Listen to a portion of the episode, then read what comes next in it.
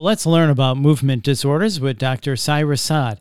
Dr. Saad provides expert diagnosis and ongoing management for movement disorders. She is a board certified neurologist and fellowship trained in movement disorders. She helps patients manage the physical and emotional aspects of movement disorders. Now, Dr. Saad understands that movement disorders affect each person differently. That's why she provides you with an accurate diagnosis and creates a personalized care plan that uses the latest therapies to manage your symptoms and improve your quality of life. In addition to offering the most advanced treatment options for movement disorders, Dr. Saad works closely with other healthcare providers and specialists to coordinate your care and connect you with the additional services you may need. This is Healthier You, the podcast from UPMC in central Pennsylvania. I'm Bill Klaproth. Dr. Saad, thank you so much for your time. It is great to talk with you, and we appreciate it. So let's start with this What are movement disorders? Thank you, Bill, for having me here. To put it in simple words, I would describe movement disorder as neurological condition that occurs when the problem in the nervous system cause abnormal body movements. Now, some of the body movements can be increased movements, and some of the movement disorders can lead to reduced or slow body movements. Oftentimes, the cure is not available. However, the treatment is there to control the symptoms, reduce the discomfort, and improve the quality of life. Yeah, that is the goal. So I'm sure there are different types of movement disorders. What are some of the most common movement disorders we should know about? Well, we can divide broadly movement disorder into two groups. First is like of increased body movements or hyperkinetic body movements, and the other is slow body movements, reduced body movements, and the medical term would be hypokinetic movement disorder. So, coming on to the first category of fast movement disorders, I would say that essential tremor is one of the very common conditions, and it can cause uncontrolled shakiness of any particular part of the body. It commonly affects the hands, but it can also affect head, voice, neck, and even legs. The other example in this group is of ataxia. Ataxia affects a part of your brain that controls coordination and it can cause clumsiness, abnormal limb movements, and problems with balance and speech. The other example I would say is of tic disorders. Tics can cause repetitive, involuntary movements or spasms of any particular part of the body. And it can also sometimes cause production of abnormal sounds called vocal tics. And Tourette syndrome is a condition that can cause both motor and vocal tics. Coming on to the second group or second category of slow body movements, Parkinson disease is one of the common condition. It is a progressive condition, meaning that it gets worse over time. Parkinson's disease can cause stiffness, slowness, tremors, and difficulty in maintaining balance and mobility. Other common condition under this group is of dystonia. Dystonia can cause involuntary muscle contraction, abnormal twisting, and repetitive movements. And last but not the least, hereditary condition like Huntington's disease. It is a progressive neurological condition, meaning it worsens with time, and it can cause both increased body movements or slow body movements, along with cognitive impairment and psychiatric symptoms. Wow, so there are more common movement disorders than I thought. So you mentioned, Dr. Saad, ataxia, dystonia, essential tremor, Huntington's disease, Parkinson's disease, and Tourette syndrome. So thank you for sharing that detailed list with us. So then, what are the symptoms of movement disorders we should know about? All movement disorders cause abnormal body movements. Symptoms vary depending on type of movement disorder you have and how it affects you. Common symptoms are loss of balance or coordination, clumsiness, difficulty walking. There could be uncontrolled shaking, called tremor. Then it can lead to repetitive involuntary movements or vocalization. As I mentioned, it's called tic. The other few symptoms can be a problem with the speech, or it can also lead to masking of facial expressions.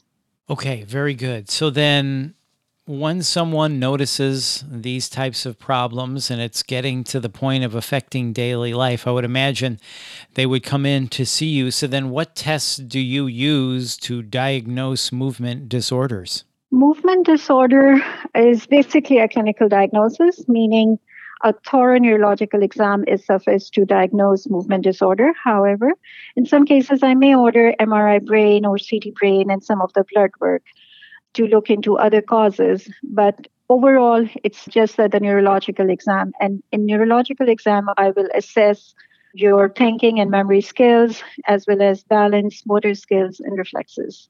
So that neurological exam is very important. And is that the first place you start, Dr. Saad, is with that neurological exam? Exactly. That is the first and foremost thing. Got it. So then, if someone is diagnosed with a movement disorder, what are some of the treatments that you can use to treat this? Again, the treatment depends uh, what type of movement disorder you have and how it is affecting you and what is the severity of your condition. So, in the initial stages, I may just order physical therapy or the exercise program. But if it's advanced and it is like affecting the daily activities, then the medication comes as the first line of treatment. And there are very good medications which are there to control the symptoms.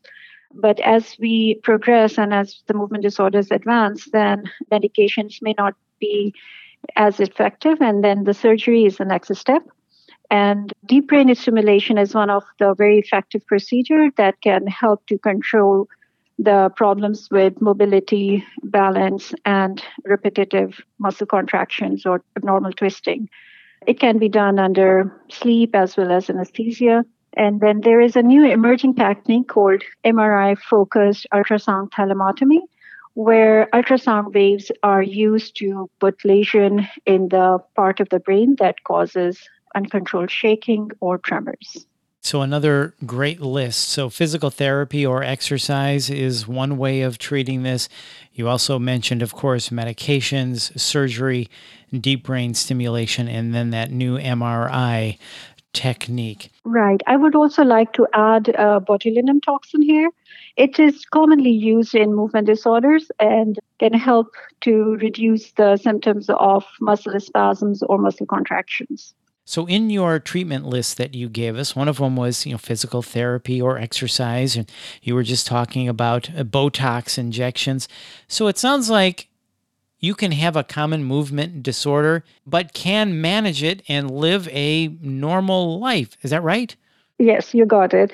Movement disorder affects the quality of life, but per se, it is not like a fatal condition. It's not like you're going to be hospitalized for a long time or anything like that. So basically, the goal of the therapy is to have as much productive life and as much comfort in your daily activities because so you can carry on with your normal day to day life.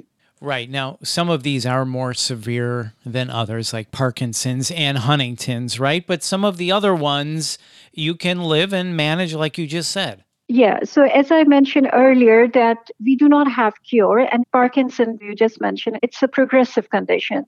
So early on, it has a very slow onset, and it progresses very slowly over the period of time. So people who have Parkinson's disease for five, eight, ten years can have almost almost normal life with treatment. But in advanced cases, yes, it makes you bedbound, and then other complications like swallowing difficulty or repeated urinary tract infections can be problematic and they can be severe. But overall, movement disorders, to start with, they are not very aggressive conditions to have. Huntington's, yes, in the later stage, again, it can affect the, the swallowing and that can lead to different infections. You can have aspiration pneumonia, and then also the morbidity in Huntington disease is more because of memory loss and dementia more than the movement part. Right. Got it. All right. Well, that makes sense. And thank you for explaining that to us. Who is at risk for movement disorders? So, researchers are not sure exactly what causes movement disorders, but they're studying how genetics and environmental factors may affect your chances of developing a movement disorder. Some research has shown that there may be a link between some movement disorders and exposure to toxic chemicals like herbicides, fungicides, and insecticides that are used in farming and manufacturing industries. People who work with these chemicals or people who have a family history of movement disorder may be at an increased risk of developing movement disorder. And then for someone who wants to come and see you, who may be developing some of the symptoms that you mentioned earlier, how can someone schedule an appointment? To schedule an appointment, uh, you will need a referral from your primary care doctor or your from your general neurologist. They will do a thorough examination before making a referral to a neurologist who specializes in movement disorder, someone like myself. And particularly to contact me, my office number is 717 791 2520. Got it. Once again, 717 791 2520. Dr. Saad, this has really been informative. Thank you so much for your time. We really appreciate it. Thank you for having me, Bill. That's Dr. Saira Saad, and for more information, please visit upmc.com slash central PA. And if you found this podcast helpful, please share it on your social channels and check out the full podcast library for topics of interest to you. This is Healthier You, the podcast from UPMC in central Pennsylvania. I'm Bill Klaproth. Thanks for listening.